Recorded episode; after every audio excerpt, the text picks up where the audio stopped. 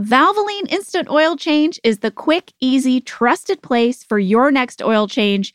You guys know my dad loves it. They are so convenient, no appointment needed. You can stay in your car while they do all the work. And their friendly expert technicians have over 270 hours of training and will get you in and out fast while performing a thorough, free 18 point maintenance check with your oil change. I recently went to Valvoline and I got my oil changed, and everyone there was so wonderful and nice and really just informative. I feel like I learned a lot about my car. Visit valvoline.com slash office ladies for an exclusive offer towards your next oil change. Well, you have a new salsa you like, Angela. You can tell everybody. I do. You guys need to check out Green Mountain Gringo. I had their medium salsa, which was so good. Well, I don't want to confuse people, but I had the Green Mountain Gringo hot sauce. Oh, yeah? How's the hot sauce? Very good. Did you know they also make their own tortilla chips? I didn't know that. Yes, they use stone ground, all natural yellow corn flour and sea salt. Ugh, come on. Visit greenmountaingringo.com and start shopping. Use the store locator to find Green Mountain Gringo products, get inspiration for recipes, and purchase products using promo code podcast24 for 20% off. That's promo code podcast24. And don't forget to check out their backside. I'm Jenna Fischer. I'm Angela Kinsey. We were on The Office together. And we're best friends. And now we're doing the Ultimate Office Rewatch podcast just for you. Each week, we will break down an episode of The Office and give exclusive behind the scenes stories that only two people who were there can tell you. We're the Office Ladies. Hi, folks. Hello, everybody. I'm sorry. I feel like I just shouted. I won't do that again. If you shouted, then what did I do? I don't know. I don't know. I'll pull back. We're a little amped up today, guys. We're excited about this episode. We're amped up. We're excited about this episode. Also, seeing my BFF's face and Sam and Cody, like the four of us, is kind of just like one of the highlights of my week.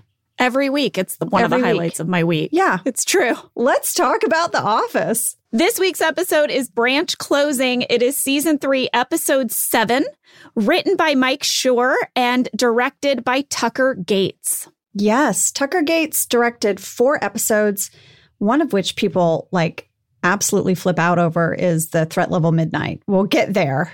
Yes. Oh, Yeah. yes. All right. Here's a summary for this episode, jumping right in.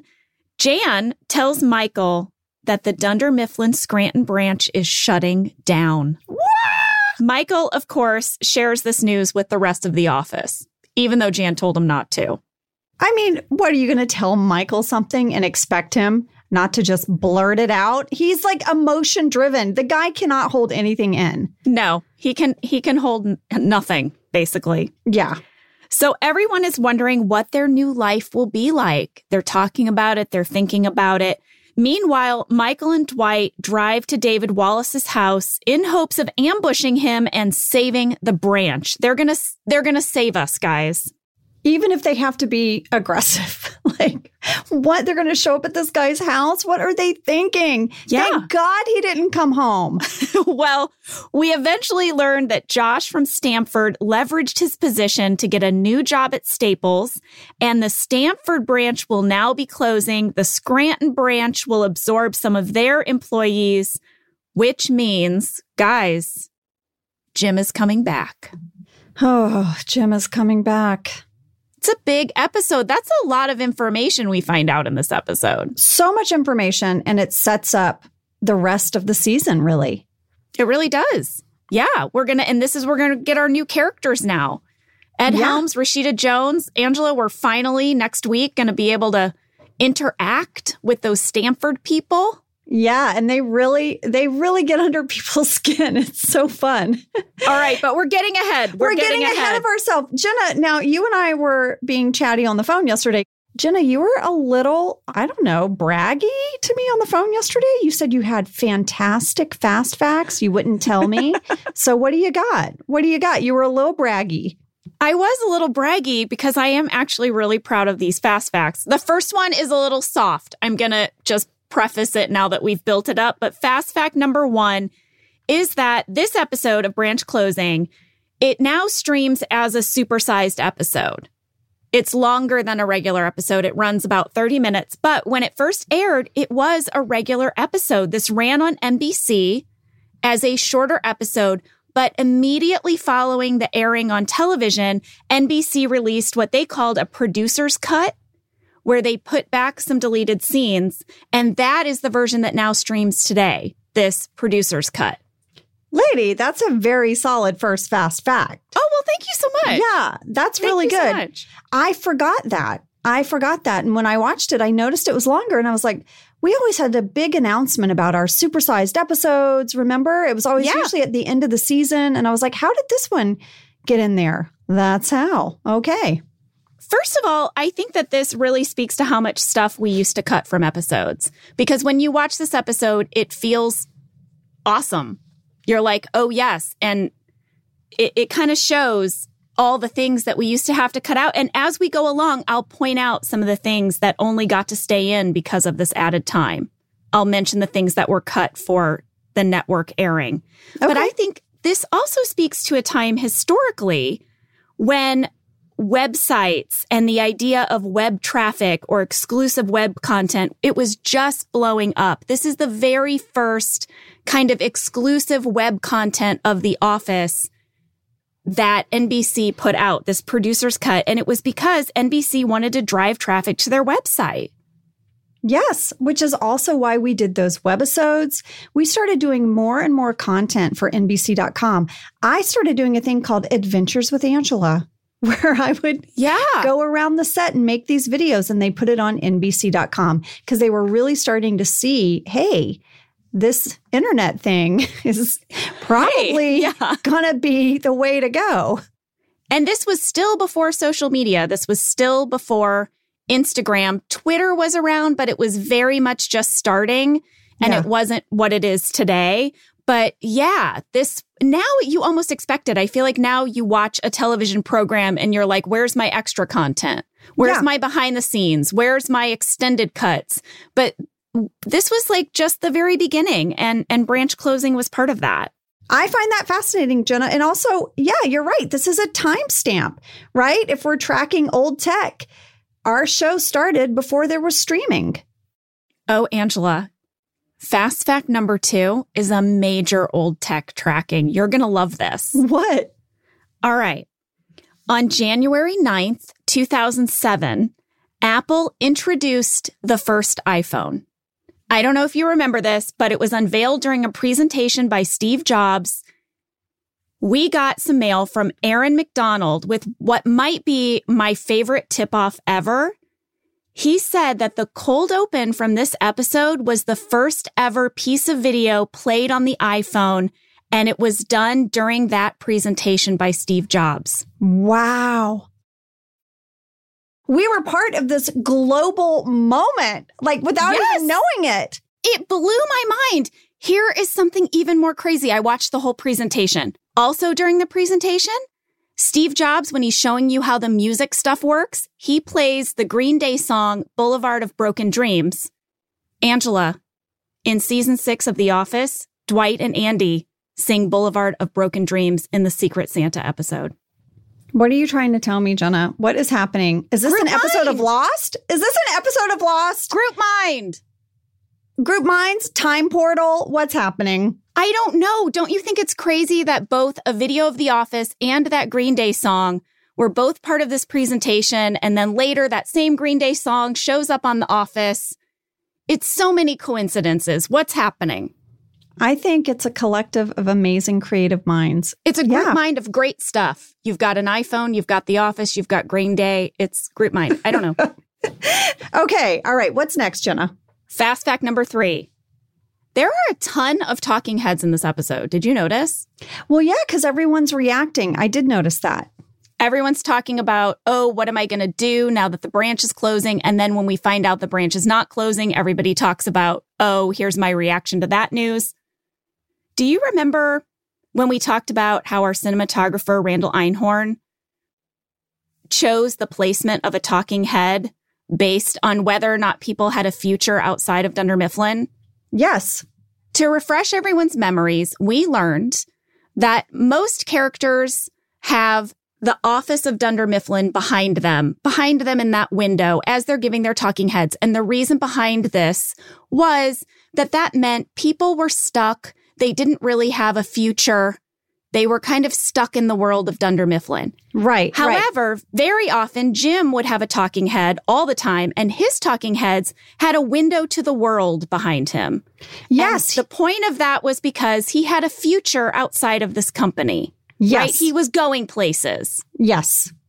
Angela, in this episode, after the employees get the news that Dunder Mifflin Scranton is closing, every single one of the talking heads have a window to the outside world behind them. No, they don't. Oh, yes, they What? do. Wait, when they find out that the branch isn't closing, all of the talking heads switch back to having the bullpen behind them. I did not catch that. You oh have Oh my- to watch it. I have to go back and watch it. Angela, you have a talking head where you're talking about Dunder Mifflin closing and outside world behind you. Same with Pam, same with Ryan, same with Phyllis, same with Stanley. And then when we find out that we're still stuck at Dunder Mifflin, Dunder Mifflin is behind us. That is so wild because I really don't think I ever had talking heads on that wall. Ever. I mean, I, I'm I'm trying to think back. I think maybe one time when I was sitting next to you when we were both pregnant, right?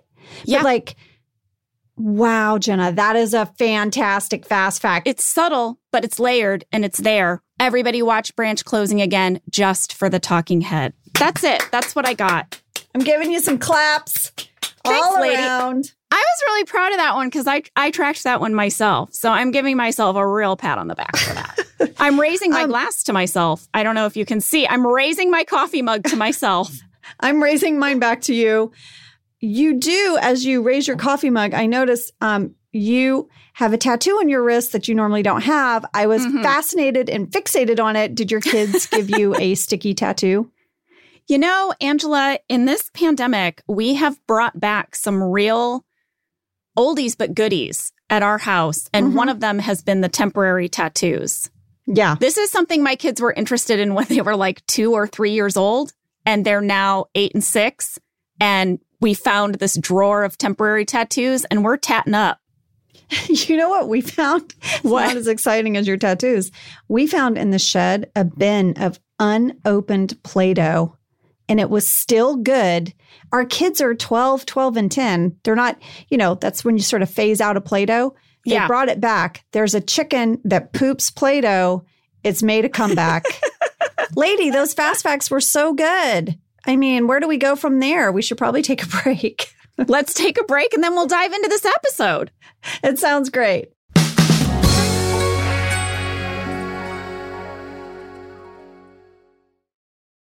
Listen to this because this sounds amazing to me. Ready? Okay. In a world that stops for no one, with life dominated by screens, there's still a place filled with endless reasons to put the phone down and pick up life. Doesn't that sound lovely? Where are we talking about? South Dakota. That's where Lee was born. Really? South Dakota. How did I not know that? I don't know. I didn't know he was born in South Dakota. Mhm. He has family there. Well, South Dakota is a great place to vacation and adventure. You can get worlds away from home in the Badlands, find peace among the pines in the Black Hills, and unwind with each bend of the Missouri River. And if you're looking for love, you might find a Lee there. Oh my gosh. Made a good fella, South Dakota did. From Sioux Falls to Deadwood, you'll find yourself getting lost in a place that brings you closer to the world around you. You can immerse yourself in the creativity of both contemporary and traditional crafts. See why there's so much South Dakota, so little time at travelsouthdakota.com. So this winter, we went on a little ski trip with another family and we got an Airbnb, which was so wonderful, right? Because you can make your own breakfast in the morning. We could even go there for lunch to warm up. Listen, I always want a kitchen with kids. Yep. I don't want to call room service for some sliced apples. I want to have my groceries. I need a kitchen. Yes. Well, this is why doing the Airbnb thing was so perfect. Yep. Well, this family we were staying with told us that they listed their house on Airbnb back in California. Oh, that's so smart. I know a lot of people that do this. It's like, oh, we want to go to Disneyland. We can Airbnb our place and then use that money to go. It pays for your trip. Yep. Hosting can easily fit into your lifestyle and is a great way to earn some extra money. So if you have a home but you're not always at home, you have an Airbnb. Your home might be worth more than you think. Find out how much at airbnb.com/slash host. When you travel, do you ever think, like, oh no, I hope I locked up? Did I leave a window open? Things like that. Well, that's why you should invest in SimpliSafe Home Security today. SimpliSafe was named Best Home Security System in 2024 by the US News and World Report, and Newsweek ranked it Best Customer Service in Home Security. Well, you all have heard me talk about SimpliSafe because it really is simple and it does make me feel safe. We went through the website and we picked exactly what we needed for our home. That's what I really like is you can customize what you need to fit your living space, you know? I love our SimpliSafe. SimpliSafe has given me and many of my listeners real peace of mind, and I want you to have it too. Get 20% off any new SimpliSafe system when you sign up for Fast Protect monitoring.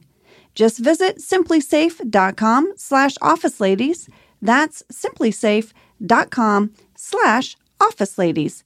There's no safe like SimpliSafe. All right, we're back, guys. We're going to start breaking down this episode of branch closing. We're going to start with that cold open that we told you ran during the unveiling of the iPhone. Yeah, so this is a classic Jim prank. He has found a way to prank Dwight even from the Stanford branch. He is sending a fax very early in the morning. Karen enters. She's a little curious, like, what are you doing? And he's like, it's too hard to explain. And we see a talking head where Jim says that he stole some of Dwight's stationery before he left. And he occasionally sends Dwight a fax from Dwight's future self. It's so good. It's so perfect. It's so perfect. and that morning he said, Don't drink the coffee. Might be poisoned, right? Something to that effect. So Dwight's like, Oh my God. And he sees Stanley about to take a sip of coffee and he, you know, practically tackles him to the ground. He's like, You'll thank me later. So yes. Dwight thinks he is getting faxes from his future self. This is classic it's so Jim. Good. Mm-hmm. It's so good. The first thing I thought after I watched this cold open was did Mike Schur write this episode? He did, because that's Mike Schur. This is 100% from the brain of Mike Schur. He did such a good job of writing these Jim Dwight pranks. Oh, he's so smart, Jenna. He's so smart. I know. He's smarty. Yeah. All right. So then we move into the episode, and Michael is at his desk. Jan enters. Oh, Michael. Again, like three hellos. Just call me Levinson in the in morning. the morning, Levinsons. Ugh. And you know, Jan has news to deliver. But first, she has to sit through this barrage of awkward hellos from Michael. And she finally tells him Dunder Mifflin Scranton is closing. You are a severance package person. Yeah. You're not going to make Michael it. starts crying.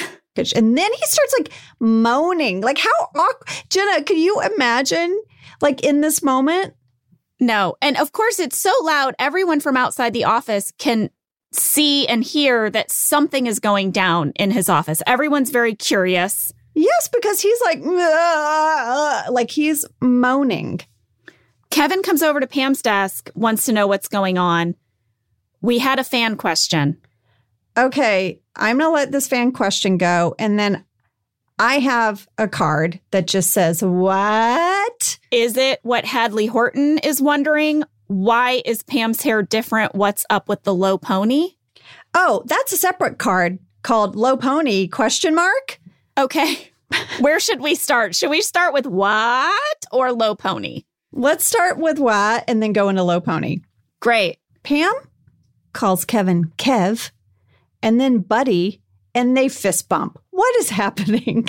What well, is happening? The fist bump was a reluctant fist bump though, Ange. I know, but Kev, She's buddy, being condescending. She's being totally condescending. She's trying to put him off. She's like, Kev, buddy, fist bump, leave my desk. I mean, she's trying to get through it. That's my interpretation. My interpretation was that he's like a little kid. Yeah. Yeah. So she's like, so okay, she's, Kev. She's patronizing okay, him. Yeah. For sure. But you just don't often hear Pam sort of become that casual with Kevin. Or, you know, I feel like she saves that part of herself for Jim and everyone else she's sort of just aloof to a little bit. So it just kind of was startling to me. That and your low ponytail. I mean, what the heck? Here's the deal with the low pony. I think it was a swing and a miss. I wasn't crazy about it when I saw it. We were trying to change things up. You might notice as well, Pam has got a little bit of like a pinkier, sparklier eyeshadow on in this episode as well, and a little lip gloss. There's so much pink. She has pink eyeshadow, pink Yeah. lipstick, pink sweater, but then the low pony with the clip. Not Yeah. even a ponytail holder. I can't wait. Wait, I sounded so southern. It's very hard for me. Holder. Anyway, it's a clip holding your hair, not even a ponytail holder. Yeah, well, the clip is humongous. Here's the thing the conversation in hair and makeup was that Pam would be experimenting a little bit because she's going to her art classes, she's living on her own. We needed to see some physical representation of the fact that she's attempting, even in small ways, to break out of her shell right now, to break out of her routines. So there you go. We offer the low pony. I'm going to say I think you never see it again because it wasn't great. Can It's we a- just say It's it a wasn't cl- great? It's a clip low pony. yeah. A clip low pony. I now I kind of wish they'd really gone for it. Next week you would have had a banana clip. Remember those oh, things? oh God. they gave you like a mohawk. Yeah. Yeah. All right. Well, Well, It was a moment in time. It was something we tried. Unfortunately, it's there for us all to see again and again. hey, don't don't say unfortunately to me. Do you see how many low ponies my character has? Like all the crazy Listen, I don't have I a problem with a low pony. I don't have a problem with a low pony in general. I'm just saying this particular low pony was because of the giant clip, it was odd. We're back in Michael's office. And Jenna, I don't know if you've ever had to fire someone. I have, or if you've ever been fired, but I couldn't imagine getting the news Michael got. And Jan's like, well, you know, they believe that Josh Porter is going to have a big role in the future of the company. And Michael goes, what kind of role? King of the stupid universe? I'm just like, Yeah. could you imagine? Like, firing someone basically who's who's having this kind of a spiral. I mean, Could you imagine firing someone or being fired and then having their wind up mechanical teeth? was that in the script? It was an accident. And by the way, this points to what amazing actors Steve and Melora are because they just stayed in the moment and reacted to it as if that was meant to happen. It was not meant to happen. That's happen. brilliant. And and and could it be more Brilliant. that you're firing this guy who's so incompetent on so many levels and his clacky teeth go off? Yes. Amazing. All right. I'm going to move us along. Michael has a talking head where he says, Let's see Josh find another Stanley, Phyllis, or Kevin. Show me that farm. Show me that farm. And during that talking head, we kind of, um, we see Creed eating his mung beans at his desk. We see Phyllis knitting. And we had a fan question from Stephanie Miller. In this episode, when we see Phyllis knitting, can she knit in real life? Did she knit that whole scarf her character is working on? You guys, she is 100% fake knitting. Phyllis cannot knit. Didn't she do so good? They had a basket full of knitting stuff. They'd made it part of her character. It's set next to her desk all nine seasons. And it just sat there. And sometimes if she had to do background stuff, but this was a great panning shot because, you know, Michael says there is no Stanley tree and he's napping. And then they say, Do you think the world is crawling with Phyllis's? And she's knitting. So it was this great visual. But no, Phyllis can't knit. yeah. No, no, that's one of my favorite talking heads, though. I love that one. I do too. I do too. So then Michael is walking around the office. Dwight can tell something's wrong, but Michael isn't spilling. And this is my other favorite talking head from this episode, which is Dwight's talking head, where he says, when you're close to someone, you can read them like a book. And he says, Michael's book is titled, Something Weird is Going On, colon, What Did Jan Say? The Michael Scott Story by Michael Scott with Dwight Schrute. All right, that last part is not in the script, and I could kind of tell that there was an improv there because whenever Rainn improvs at the end of a talking head or the end of a scene, I feel like you can see him smile just a little bit in the corners of his mouth and his eyes. So I reached out to Mike Schur, and he told me that he and Rainn expanded on the book title on the day on set. They kept throwing out ideas. The original was just supposed to be something weird is going on, colon, what did Jan say? And Mike threw out the Michael Scott story and then Rainn added with Dwight Schrute. Yeah, for sure. I mean, I feel like we all have tells. And Rainn, when he has an improv that I think he's really happy with, has a little bit of a smirk. He's yeah. kind of proud of the moment. He amuses himself in the moment while saying it. Now things are really getting heightened over at the Stanford branch because Karen breaks the news that the Scranton branch is closing to Jim. And oh my God, Jim's face. He's like, What? You notice he doesn't reach out to Pam. Pam and Jim never call one another or text one another in this whole day. It's kind of weird because in Diwali, we see that Pam was texting Jim and they had that phone call at the end of grief counseling. But what's going on? Why no communication? It makes perfect sense to me. You know, they they're both sort of struggling with where do we go from here? And I'm sure Pam's first instinct is to reach out to him, but she doesn't feel like she has that kind of access to him anymore. She rejected yeah. him. So, no, it makes perfect sense to me that they don't communicate. What I thought was weirder, and we're going to get to it, is that Roy finds out from accounting. So Pam didn't even tell Roy. That's right. So now Michael approaches Pam at front reception. He's acting really strange. She clearly knows something is up because he was moaning in his office and Jan visited. So Pam's like, What's going on, Michael? Yeah. I have a fan catch from this moment. Okay. At six minutes, 21 seconds, Celeste Demas says, if you freeze and look closely on that big board that's hanging by accounting, on Tuesday the 5th, it says, one of many Emmys, Steve was robbed. ah! Oh, that's a great fan catch. I promise I didn't write it. we shot this episode about two weeks after the Emmys. And I guess someone had written up on the board a little congratulations to us. And we also needed to say that Steve was robbed because he did not win that year for Michael Scott. He never won for Michael Scott, which is ridiculous. Yeah. Well, I have a Jenna catch because since uh, Celeste turned me on to looking at this whiteboard, I found something else on the whiteboard. On the top line, written under Thursday, Written in multiple colors, it says, in case you haven't noticed, there is a lot of colorful hooey on this board. anyway, guys, for the future, I think it could be very fun to freeze on this whiteboard because they did change what they wrote all the time. Well, I love that. I love the little subtle shade towards the television academy totally. about Steve not getting the Emmy. totally. Coming up next, Michael has a talking head and then he does something immediately after and it's it's one of these classic Michael moments that I live for. It always makes me laugh so hard.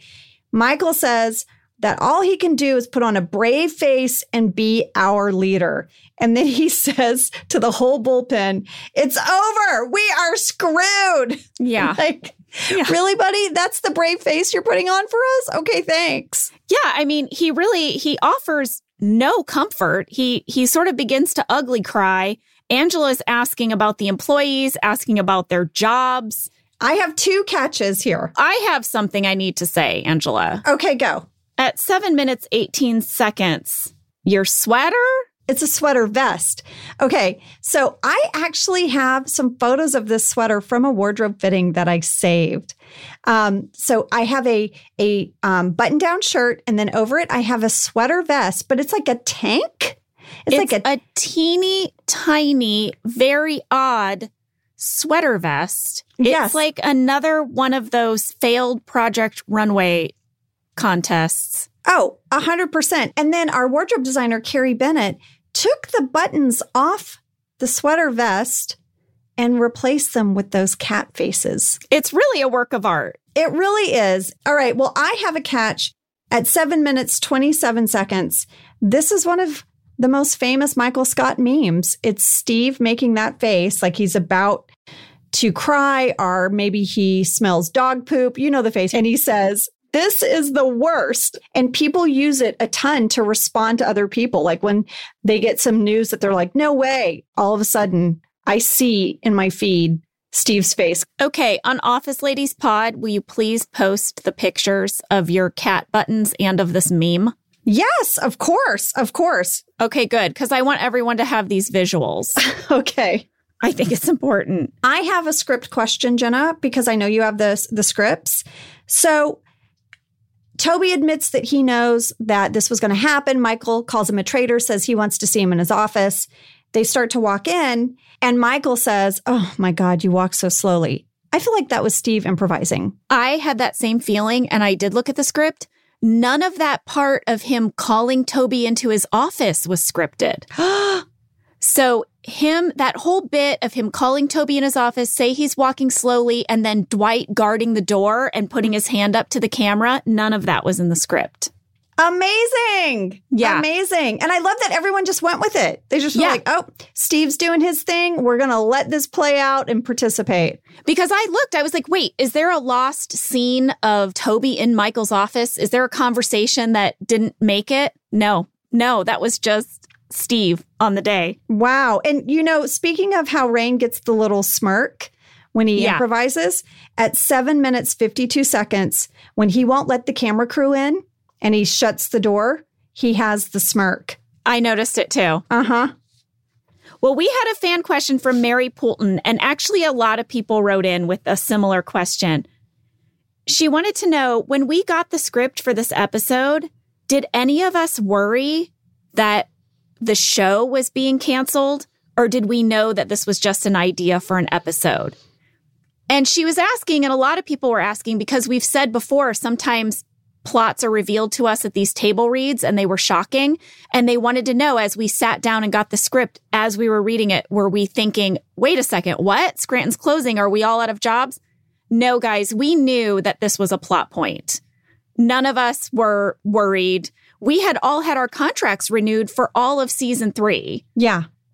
And so we knew that we would be producing 24 episodes in season three. And we also had been tipped off to the fact that eventually there would be a merger episode and that those people from Stamford would be coming to join us. So we didn't have any kind of surprise or anxiety when we got this script. No, we were just excited because it meant finally after this episode, we could all be in one room together. So we Yes. were excited. At least the Scranton branch, we were excited. I don't know. Yeah, Maybe right. Stamford was like, we like our schedule, but we were excited to have everyone back. All right. So now, Angela, we move into a Ryan talking head and he's holding up his business cards, right? Or are they his calling cards?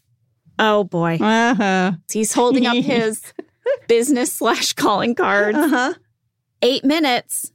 Notice, here it is. Talking head, exterior window behind him.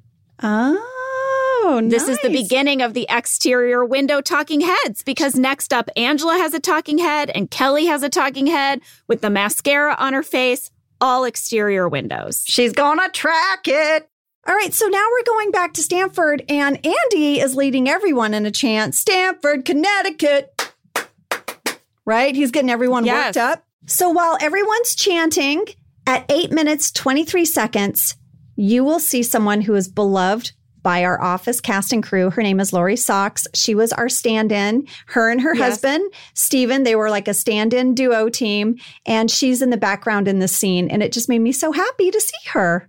I saw her too. I saw her too and I loved it. Well, maybe we should explain what a stand in is if we haven't before.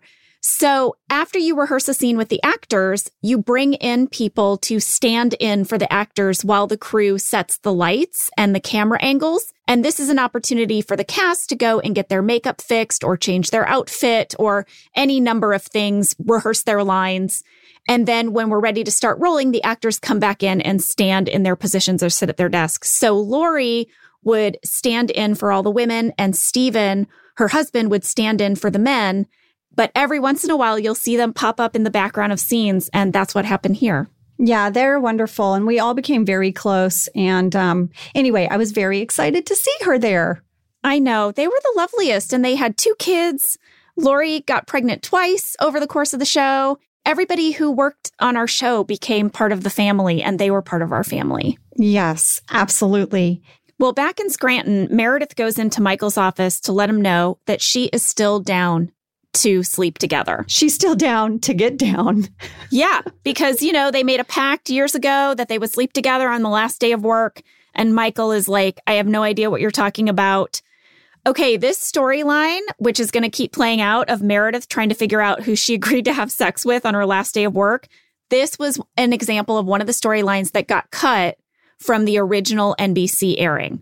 Oh, So we oh, were okay. able to keep this storyline in because we got the extra time with the producer's cut. Oh my gosh. Well, and see, I love it. I feel like it fills out the picture. Yes, completely. Well, Jenna, your character has a pretty big talking head coming up. You know, it's interesting to see how the branch closing is affecting everyone. I mean, Stanley is elated, right? He's going to retire early. Oh, yeah. Stanley's elated. Ryan says this worked out great. And Pam is really happy. Oh, yeah. And we express all of those emotions with an exterior window behind us, Angela. Well, Pam says that she always thought that maybe she would make a big speech and slap someone and storm out. So dramatic. I know. Who would she slap? It would have been me. She would have slapped me. Well, she's eventually going to slap Michael. So maybe that's who she means, but it's definitely either you or Michael. Right? Yeah, Yeah. a 100%. Okay, so now, Angela, we're over in accounting, and Angela and Kevin break the news to Roy. Yeah. Why why do Angela and Kevin break the news, huh? Why hasn't I don't Pam know. said anything? I think this really shows how disconnected Roy and Pam are, by the way. Well, he seems very concerned that Pam might be one of the Connecticut transfers, but Angela kind of misreads his concern and thinks that he's worrying about himself. And she's like, Oh, Roy, you'll be fine. You're so strong and capable. Yeah, don't worry, Roy. Yeah, don't worry, Roy. Kevin finds this hilarious. Angela tells him to grow up. Yeah, he totally storms off. We got a fan question from Patricia Kennedy. Patricia wants to know Angela, when you're talking to Roy, it seems like Angela has a thing for Roy. Did she? Patricia, this is a fantastic question. All right, many of you out there have speculated about Angela and Roy. Jenna, I have been asked this question a lot, and there's all of these threads online about it. So the answer, Patricia, is yes. It seems like Angela always had a thing for Roy. I love this question, Patricia, because this has given us an opportunity to track it. We're going to track this Angela Roy flirtation because it is real and it is happening. All right. Early on, there are a few episodes that kind of hint at this Roy Angela flirtation. I believe it starts in the fire. Mm-hmm. This is season two. Remember when the members of the office are playing the game, Who Would You Do? And Michael asks Roy, Who would you do? And Roy says, What's the name of that tight ass Christian chick, the blonde? Yeah. Sort of referring to Angela, right? Yeah, and I'm standing right there and I'm like, my name is Angela. And he's like, hey, Angela. So definitely it starts there. And then in The Secret, when Angela and Phyllis are in the kitchen and they're cleaning out the fridge, Phyllis asks Angela who she'd pick if she were in Pam's shoes, Jim or Roy. And Angela's like, oh, I don't want to participate in this, right? But then she gets this kind of weird look on her face and she goes, Roy. Weird look. It's like a confession. It's like, well, Roy. yeah. But then this just keeps building, right? And it's further fleshed out in the first ever The Office webisodes, Jenna. Yeah. So the webisodes were called The Books Don't Balance. It featured the accounting department. And if you watch it, go to episode five titled Someone in the Warehouse. The accountants are wondering if maybe Roy took the missing money. Angela says absolutely not, that he has too much character. And Kevin asks Angela if she has a crush on Roy. And Angela gets very, very flustered. Oh, whoa. Mhm. She gets so flustered. She like she like sort of messes up her words and then she sort of storms off. And you can find this on the DVD set. It's on season 2 disc 4 as a bonus feature. But yeah, so that happens in the webisodes. Okay, well, then in season two, Casino Night, there's a scene where Michael addresses the crowd in the casino and he says, Old friends, new lovers. And if you look in the background, Angela and Roy are sitting next to each other at the bar. And you guys kind of exchange a look. I know. This is one of the things that's been pointed out on the message boards. What's the look between Angela and Roy at casino night when Michael says new lovers? And why are they sitting next to each other, right? Why are they? I don't Mm-hmm. know. And then, of course, in this episode, branch closing, we have the scene at 10 minutes, 33 seconds, where Angela, like we said, is trying to confront Roy, tells him he's strong and capable. Yes. And then also, if we skip forward to the cocktails episode in season three, you will briefly hear audio of Roy asking everybody at the bar if they want a drink. And you can hear Angela say something like, Oh, no, thank you, Roy. I'm, and everybody thinks that maybe that's your character kind of coyly talking to Roy. Yeah, it's kind of odd that it's left in if you watch it because I'm it's off camera and I'm like, oh no, Roy, I'm a and it just kind of trails off. So it's like, what is that about? And then my personal favorite in the episode The Negotiation, this is also season three.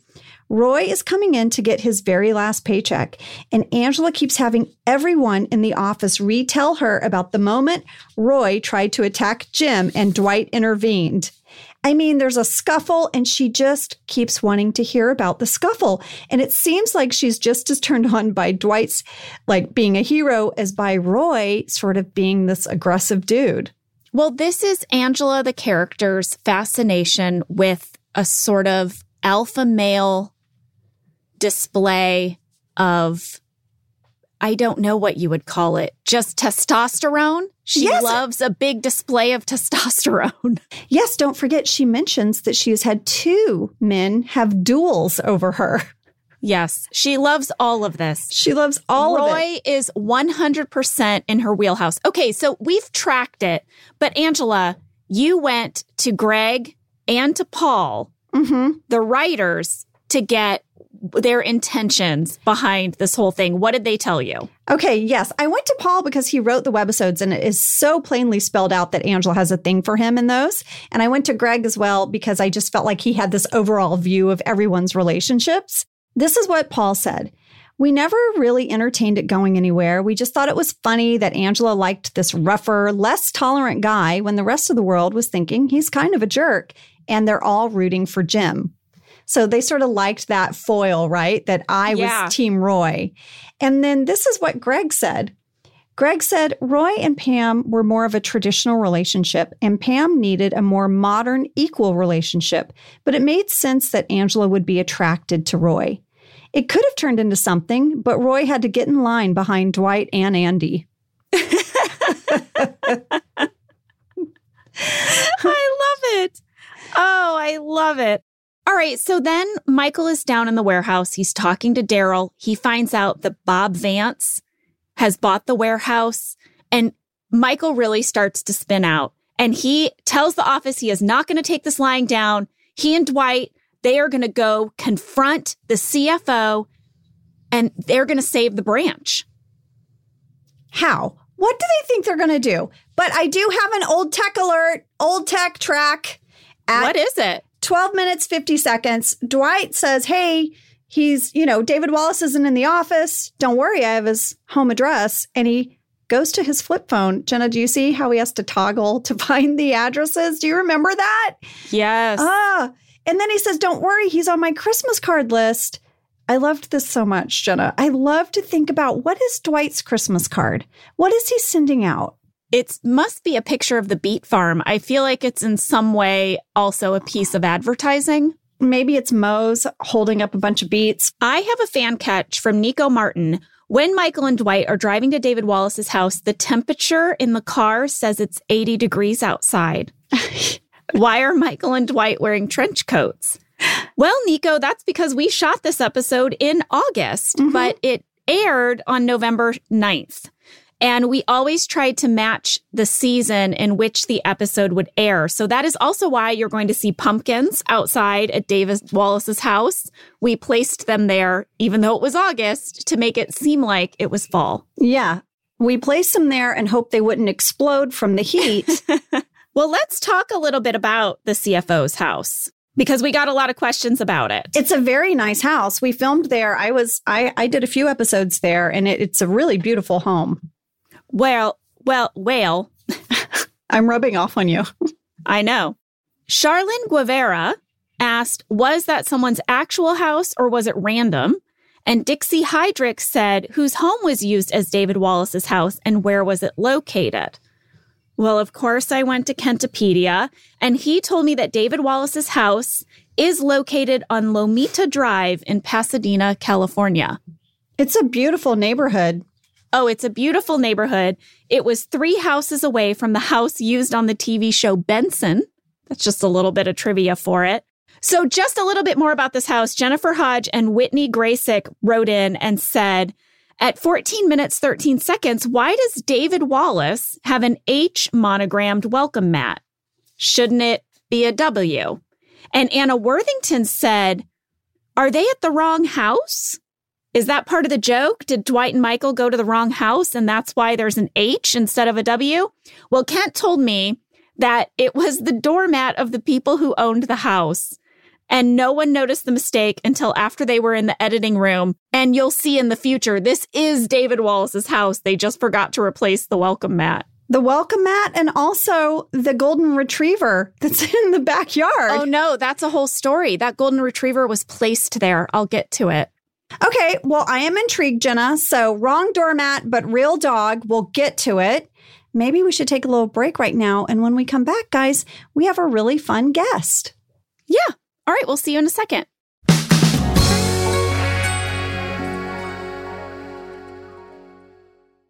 This podcast is brought to you by Squarespace. Finding work life balance can be tough, but Squarespace gives you the tools to reach your goals and have time to celebrate. Squarespace is the all in one website platform for entrepreneurs to stand out and succeed online. You can use Squarespace to create a website, engage with your audience, and sell anything from products to time, all in one place. Well, we've told you before that we use Squarespace for our Office Ladies website, and it is so user friendly, so easy to use. We are not tech people, and we could not be happier with our experience. Head to squarespace.com for a free trial, and when you're ready to launch, go to squarespace.com/officeladies to save 10% off your first purchase of a website or domain. This show is sponsored by BetterHelp. You know, we all carry around different stressors. Some are big, some are small. I know I keep mine kind of bottled up, and it can start to affect us. Well, therapy is a safe place to get things off your chest and figure out how to work through whatever is weighing you down. If you're thinking of starting therapy, give BetterHelp a try. It's entirely online, designed to be convenient, flexible, and suited to your schedule. Just fill out a brief questionnaire to get matched with a licensed therapist and switch therapists anytime for no additional charge. You can finally get a chance to talk about all those stressors. Get it off your chest with BetterHelp. Visit betterhelp.com slash office ladies today to get 10% off your first month. That's BetterHelp, H-E-L-P dot com slash office ladies. All right, guys, we are back and we are in Stamford. And Jan has called Jim and Josh into Josh's office and she announces that Josh will be heading up what is now called Dunder Mifflin Northeast. Jim will be his number two. This is exciting news. Jim is excited until Josh says, Jan, I have actually accepted an offer from Staples. Yeah. And he's going to take it. Senior management position at Staples. Jan is ticked off. She's like, You leveraged this new position to get the Staples job when we orchestrated this whole merger just so we could keep you. Yeah. So, guys, this is it. This is the last time we see Josh Porter.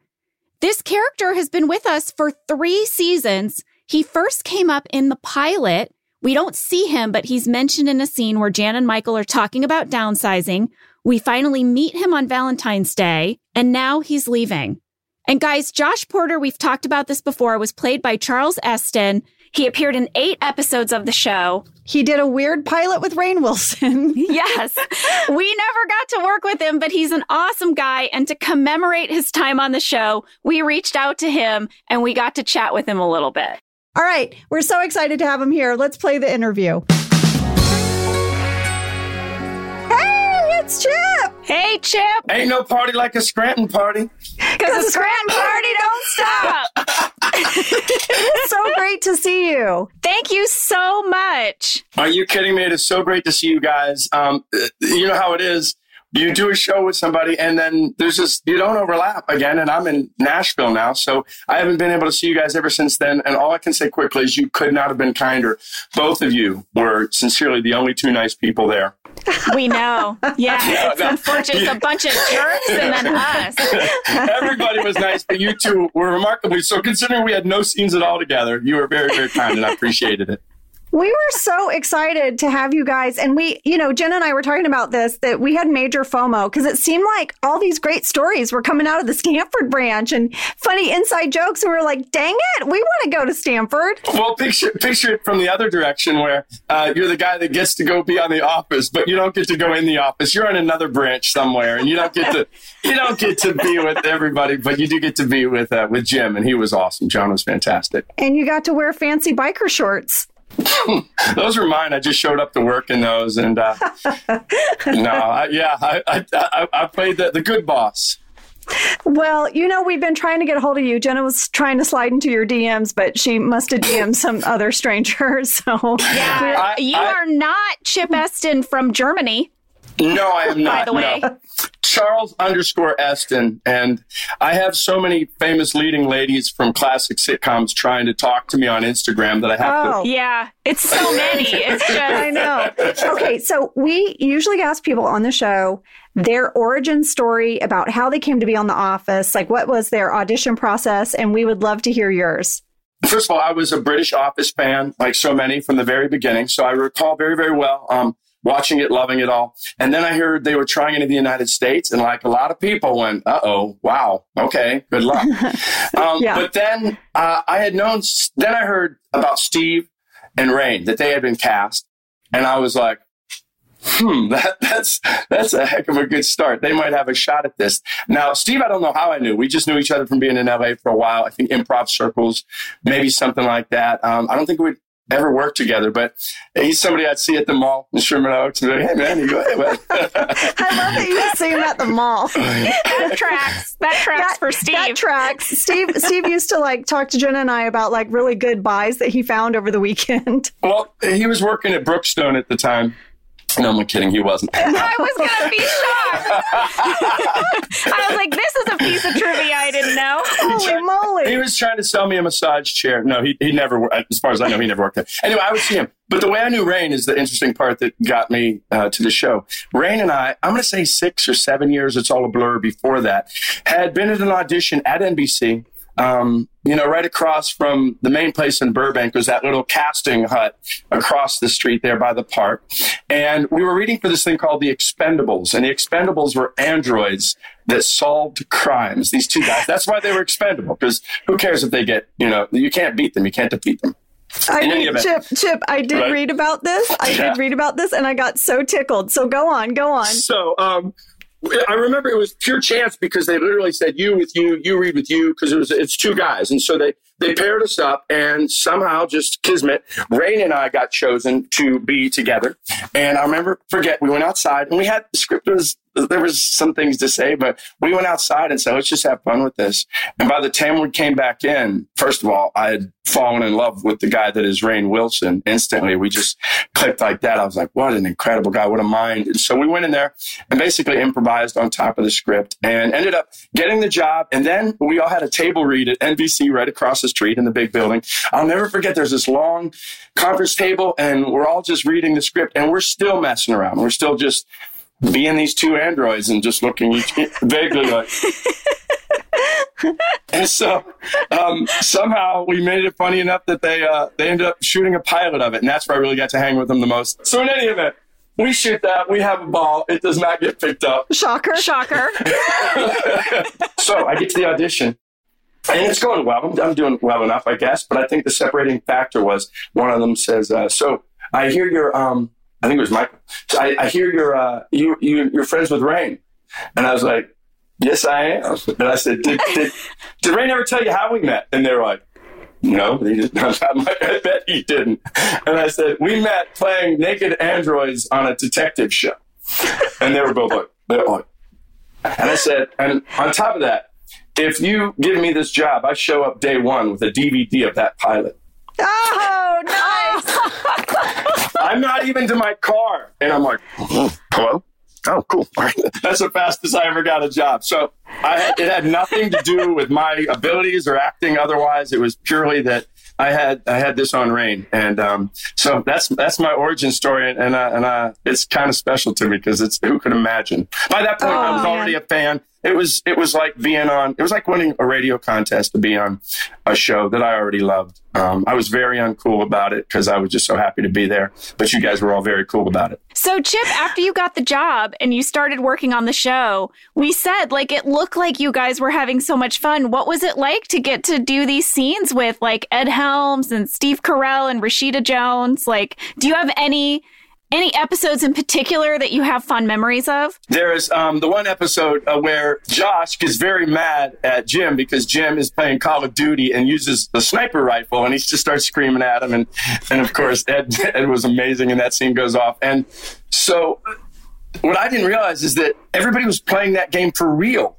um, on the breaks on the set. Did you guys have that same thing in yours? I believe, right? Yeah. Well, your, your really... computers were actually hooked up, and everybody was playing Call of Duty. So they just wrote it into the show. Everybody, I had to. I hadn't played that much, so I was like, "Now, what rifle would they use?" And they explained everything to me, and then we went and we uh, we did it, and it was so much fun, man. Yeah, our writers and editors were really into that. We didn't get to do that on set. We were always a little bummed, but they were playing it all the time. And on the DVD commentary, they did mention that uh, John mentioned that's like one of the hardest times he had to work not to laugh was in that scene with you and Ed, and you guys were just going off on him about Call of Duty. That's the thing is you, you're in this business so long, and you're in things that are pretty good, you're in things that are not good at all, and you're always. This funny thing after the show is I can remember people would walk up to me and go, I saw you on The Office. You're very funny. And I knew that what it really was is I I didn't say that many. I wasn't the funny part of. I was more the situation than the comedy. But I did get some great, very, very funny lines. Here, I was just in a room with Ed and John and Rashida and and trying not to laugh or or just watching Michael Scott when he says, um, I love inside jokes.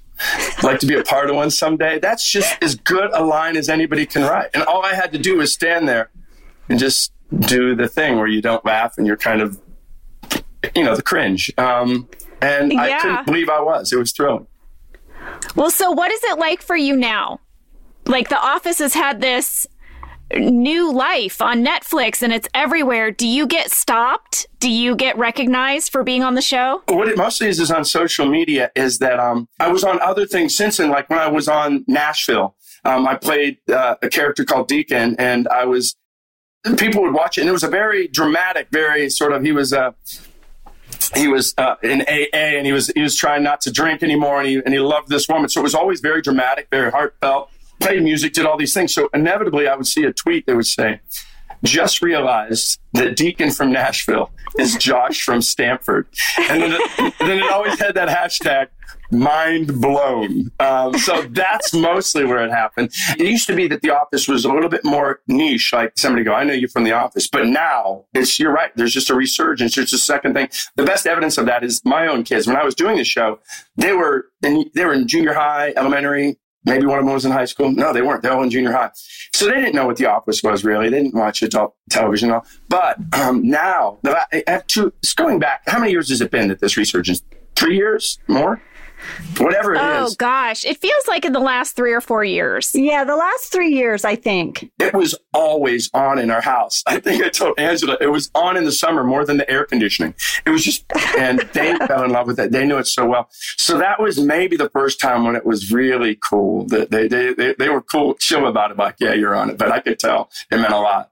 And it means a lot to me. Aw, that is so cool the other rabbit hole I fall down with you guys is the um, uh, what do you call it? The bloopers, the bloopers on Netflix. If I start watching one, I'm there all the time, and I think that's because it's the best of remembering the parts of the show you love so much, but then getting to see how authentically funny it struck you guys. Like sometimes you'd be watching, you go, "This is insane." They don't seem to think this is funny. I, I mean, I'm an actor, and I would think that, and then you come away and you would see where everybody did break up at that line, or where there would be lines that you just could not get out to save your life. And those always killed me. And also the scenes that never made it. I had a great scene with Melora um, that didn't that didn't make it in. We were at the convention, and at the end of the night, all this stuff has gone on. Um, I'm walking, Jan and Josh are walking uh, towards the elevators, and basically Jan stops and invites Josh on up for the night. That's on the DVD set. She totally hits on you, and you're like, "Nah, I'm good." nah, I'm good. I'm good. I'm going to go to Staples. Exactly. I know you talked about how you were the good boss, but in this episode, at the end, you sort of serve up the ultimate betrayal and you leverage your job for a position at Staples. What did you think when you read that? Were you disappointed at all in Josh? Or did were you like, I get it. I mean, who wants to work with this group of loonies? At that point, I was just more disappointed for Chip than I was disappointed oh, sure. in Josh because I knew that uh, Ed and Rashida were, were moving on over, and I knew it. I always knew that it wouldn't work to have the other boss there with him. I just saw something the other day, Janet, that Look, I've done a lot of drama. There are moments, the, the, moment where he admires your painting so much and he says, that's our office. And you're just looking at him and you hug him. That's to me as emotional and as real and as heartbreaking as any drama anywhere. So that's another thing I've always loved about it and you guys. Oh, yeah, for sure. I mean, Steve broke my heart many times on this show, just mm. with his sort of childlike innocence as Michael, even though he was a lot of times just a real, like, I don't know, like idiot. Like, he was also this very pure hearted person and complicated. Yeah, and I look now and I know how hard that is for writers. We see now things on different shows that go another season and another season. It's like, how do they keep it all together? Because that's always the tension. When you have the fool, when you have the, the moron or people, what makes them funny is how out there they are. What makes them human is the grounding of that and giving up the other side. That tension between those two things, it's so hard to ride where you don't make them not funny anymore because now they're just superhuman and kind and don't we love them. Or other times you just leave them like they don't have any arc at all. They're just that same person they always were. The way that they uh, did that over the seasons with you guys is just, um, it's, it's very unusual and special. Well, your Aww. character of Josh had a great arc. Yeah, I did. You thought I was the perfect guy. That is the other thing is that I always thought this is charismatic. It all comes very easy to him. Um, and in the end, uh, he does that. Oh, I had one other fun thing. I, I, I um, when Ed was uh, on my final episode, I, Josh is the reason that branch is is essentially going to be shutting down. So at that point, uh, he doesn't think he has a job anymore. He's just flipping out. Andy is. Yeah. Um, so there's that. There's a scene in the kitchen they had, and all the scene was was uh, Andy walks in there. He's pouring some coffee or something, and all of a sudden we get that first hint of that Andy Bernard anger that he later has to deal with, and he just flips out and sort of destroys everything and stops. And, and that was the scene. And uh, I was real proud because I said, what if Josh, the guy that's the cause of all it, walked in right after that and just to say goodbye? My guess is that Andy is not strong enough or brave enough to do anything but go, great, nice, it was awesome, great, and just you know he would have to cover his fury immediately and be sort of the wuss that he was in that moment. And and they said, yeah, let's try that. So that was a lot of fun. He destroys that room, and I walk in there and I go, "Listen, Andy, it's been great." And he's like, "Yeah, awesome, man. Well, good, good luck and everything like that." Oh so my gosh, that I was love very cool it. Too. That was your pitch. I love that. I love that. You know, Chip, we talk about this a lot that we had this creative collaboration that we could in the moment pitch something to the writer on set and we were heard. And that is so rare, truly. And we were so lucky to have that relationship with our writers. And I love that. We didn't know that. We didn't know that was your pitch. That's so cool. And also furthers the Andy character because Andy was always just white knuckling his anger, you know, and suppressing it until eventually, you know, he's going to punch the wall.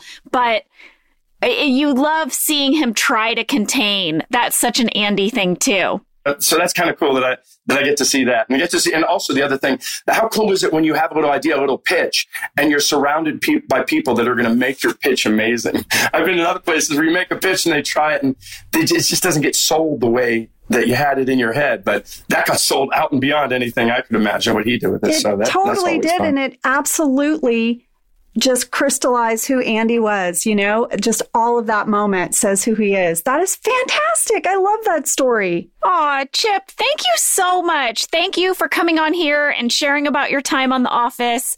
We are so glad that we got a hold of you. Thank you, guys. Aw. Where can we find you? Tell us where you are on Instagram. I'm at Charles underscore Esten. I'm also Charles Esten on Twitter and Facebook. Good. And Chip, you're also um you're you're on a show right now called Outer Banks on Netflix. Yeah, we were um, number one on Netflix, Whoa. including a little show called The Office. Yay! For a quick minute there, yeah. Uh, it's something else. It's really kind of amazing. We shot it last summer.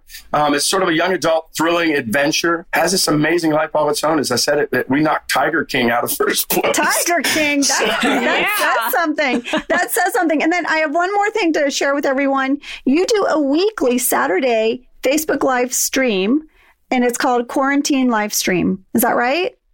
Yeah, I, um, because of the show Nashville, I have to play a lot of music on that. So that's why I'm still he- here in Nashville. I get to do very cool things like play at the Grand Ole Opry or the Bluebird or the Ryman. Oh, wow. and tour around and make music. So um, I'm on Spotify too.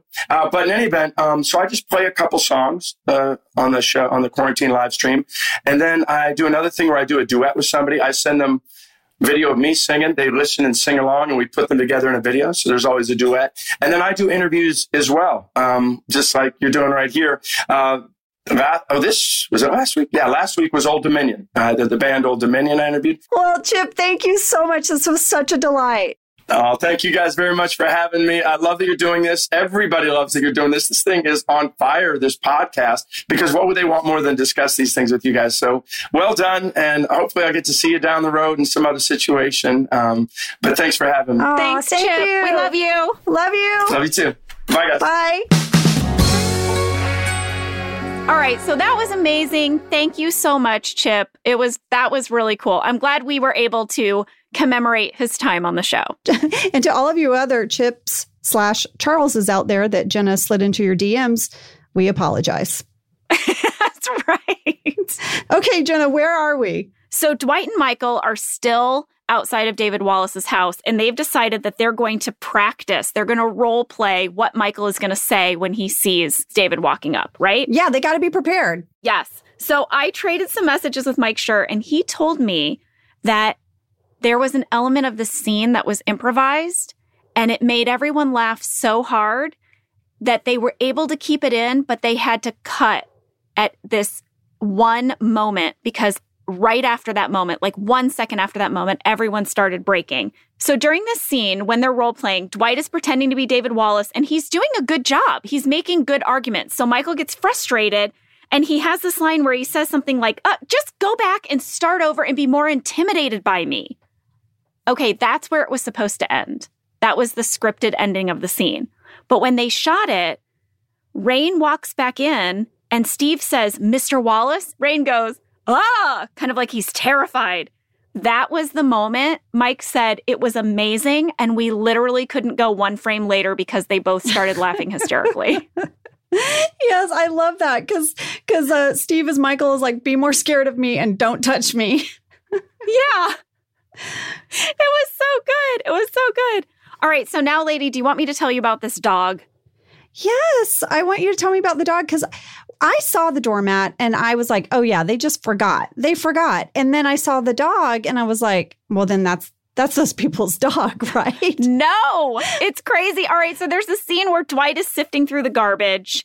And by the way, this scene of him looking through the garbage, this was another one of those scenes that had been cut for the regular network airing of this episode. We got a ton of questions about this scene. Jocelyn Beecher wrote in and said, At 19 minutes at David Wallace's house, there's a dog in the yard. Did they specifically cast for a dog or did that dog belong to the people who own the house? All right, the dog in the backyard was something that they added. And they added it because they thought that there might be more of a feeling of jeopardy involved if there was like this guard dog or this watchdog standing behind Dwight as he sifted through the garbage. That was the friendliest looking dog ever. That dog was Oh wagging its tail. It looked like it just wanted to play fetch. That dog made me want to get another dog, and we already have two dogs and two cats. I mean, I know. Kent told me they hired a dog trainer. They hired this dog, and he was so sweet. He just wanted to play. He just wanted to like lick your hand. And that's what he it was like. in no way intimidating, just like you said. Yeah, But they they stuck with it. They stuck with it. They're like, this dog is gonna be in the shot. We paid for this dog. Well, the dog looks so friendly to me. I just thought the owner's dog got out in the back of the shot and they left it in. That's what it looked like. Totally. All right. Well, listen, back in Scranton, Phyllis is bummed out. She's trying to organize a group lunch. Yeah. Yeah, and of course, you know, she goes to the fun stopper, Angela Martin, and they're they're throwing out some things. DJs, which by the way, DJs is a hoagie shop. And then there's Cugino's Italian family cuisine, right? And Angela's like, I don't want to drive to Dunmore. Jenna, I looked it up. Scranton to Dunmore, nine minutes. Oh, Nine, you don't want to drive nine minutes. nine minutes. And then Kevin's like, What about Cooper's? And she's like, No seafood. And I want you to know, Brian and I have been to Cooper's when we went to Scranton, and they gave us like um, a little hat that looks like lobster. Um, what do you call them? Claws? Yeah, they gave us each hats. I have photos of Brian and I like drinking beers with these lobster claw hats on. It was really fun. But yeah, Angela Martin's very against seafood. And then I can't even believe Kevin suggests Hooters to her. Are you kidding me? I know. In the middle of all this, Phyllis just walks away. She's like, never mind. Yeah, you guys are the worst. Forget it. Yeah. At the same time, Creed is walking around. He's dealing with this by selling everything in the office. He's selling the equipment, the fax machine, his personal computer. and I think if you look on the wall behind him, the dustbuster off the wall. it's gone. I have a hair catch for Creed. I think this episode debuts a new hairstyle for Creed. It's poofy.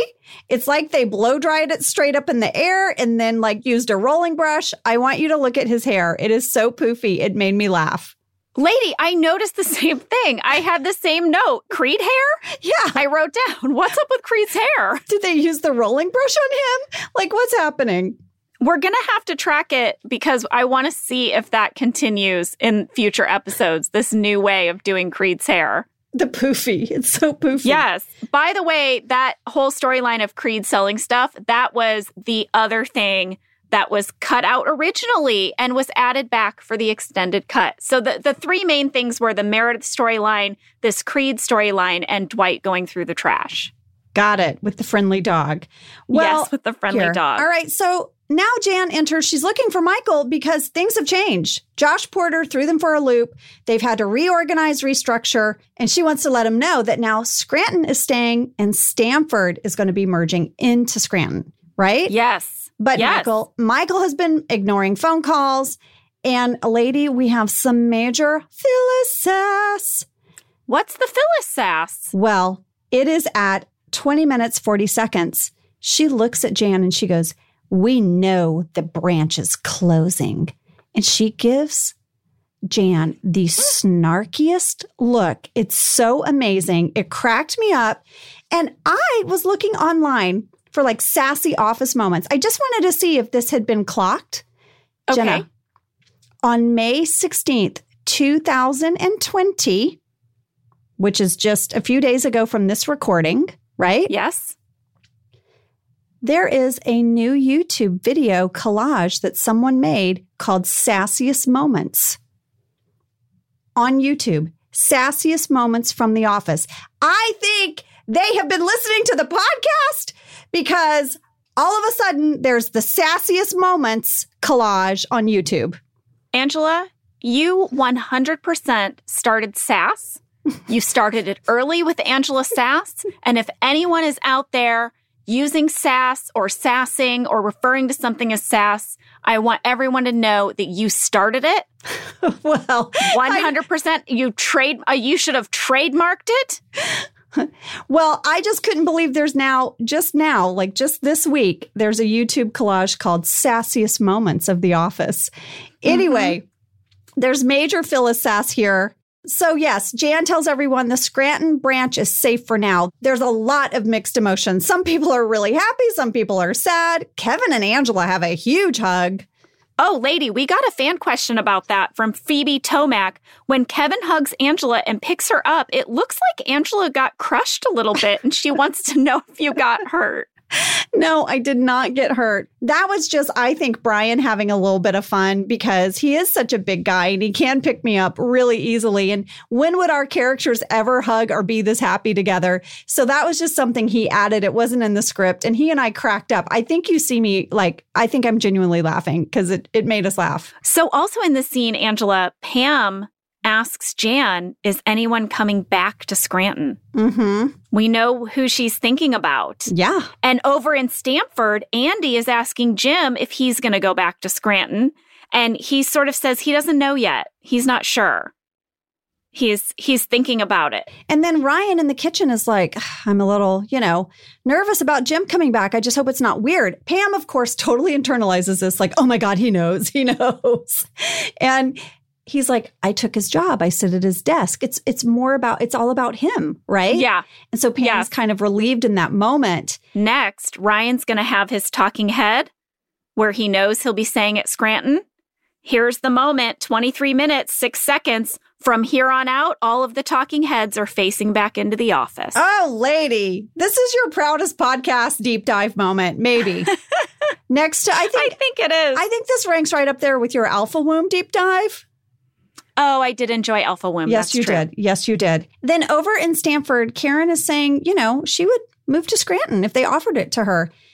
Jim gives this poor woman so many mixed messages. Okay. I Yeah. have some beef with Jim because he's like, why would you do that? Just go to New York. I mean, you're 45 minutes from New York. Why would you go to Scranton? Right.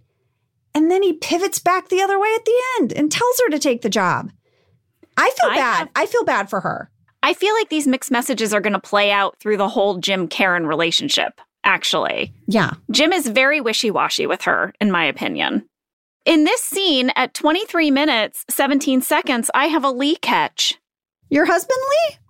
My husband Lee. We you're were like, watching this. You're like, what other Lee am I talking about? like, yes, my husband Lee. Okay, what My catch? husband Lee. We watched this episode together, and he said, Oh my gosh, look at the sign behind Karen's head during this conversation about whether or not she should move to Scranton. Do you know what it says? No. It says, window of opportunity. An obstacle to one is an opportunity to another. Whoa. I just thought we thought this was interesting because I was showing him all the talking heads and he was like, oh, look at what's behind Karen. It's a window of opportunity.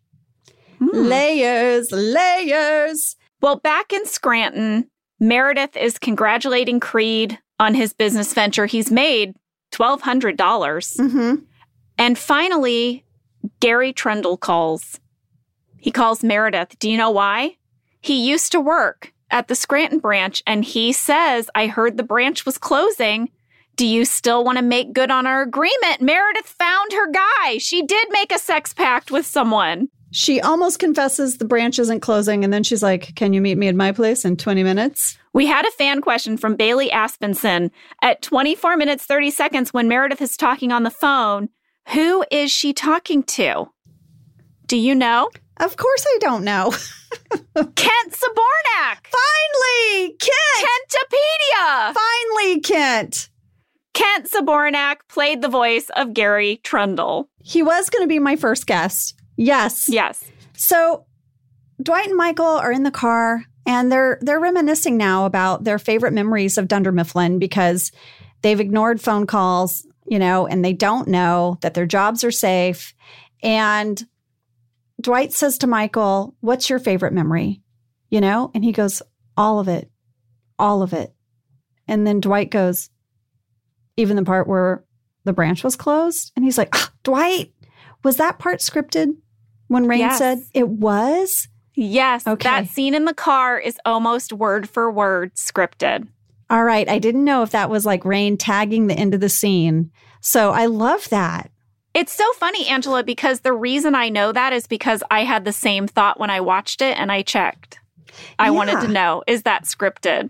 Well, here's the thing we often could add a line at the end of a scene. That's the easiest place to improvise because it doesn't really mess up the context of the scene. So whenever I see these little throwaways at the end, especially by Steve and Rainn, I always wonder. Yeah. Nope. That one was totally, totally scripted.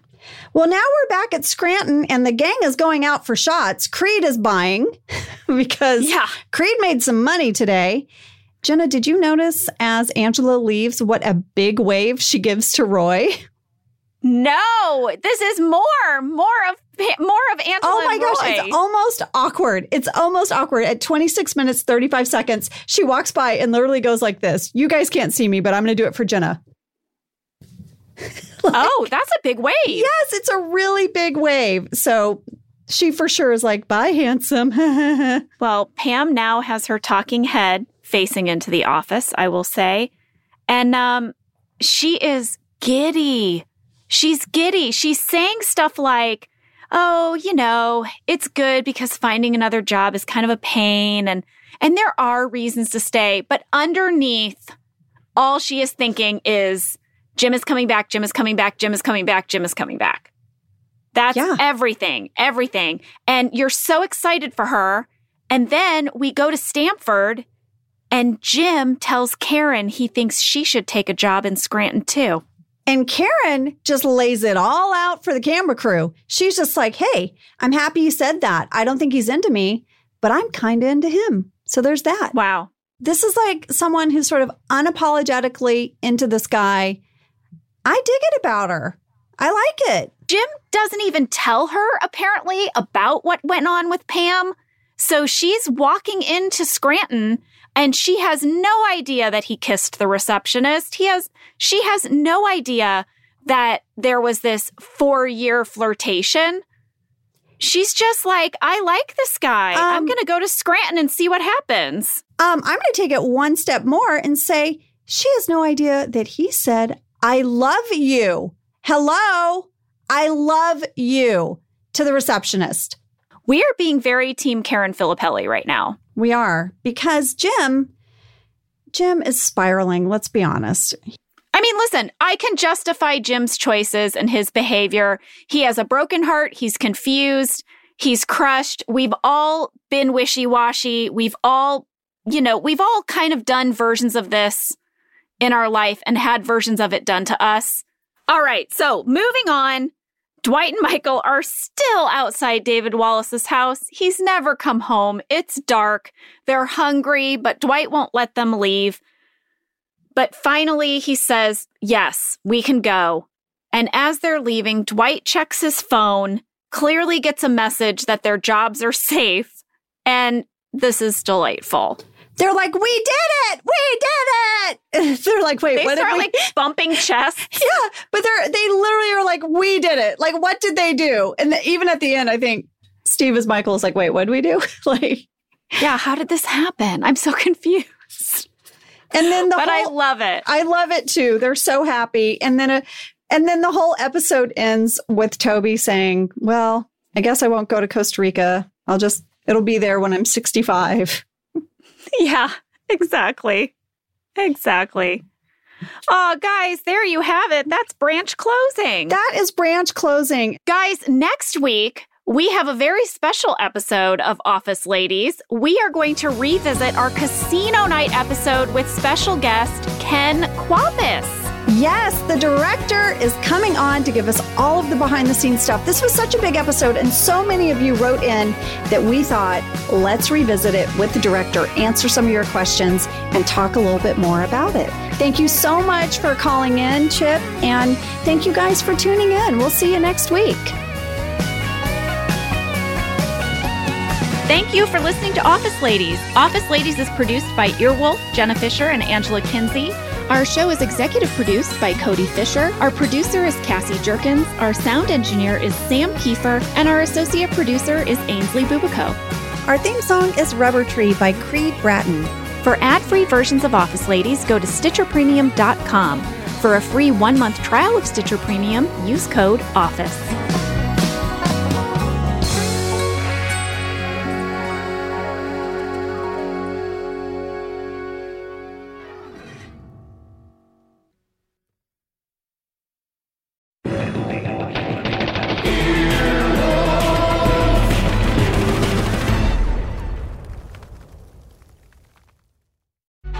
Life is a highway, and on it there will be many chicken sandwiches. But there's only one McCrispy. So go ahead and hit the turn signal if you know about this juicy gem of a detour. Two guys drove to work. Neither guy wore a seatbelt. One guy got a ticket. One guy didn't. The same two guys drove home. One guy wore his seatbelt. One guy didn't. One guy made it home. The guy not wearing his seatbelt didn't. Don't risk it. Click it or ticket. Paid for by NHTSA.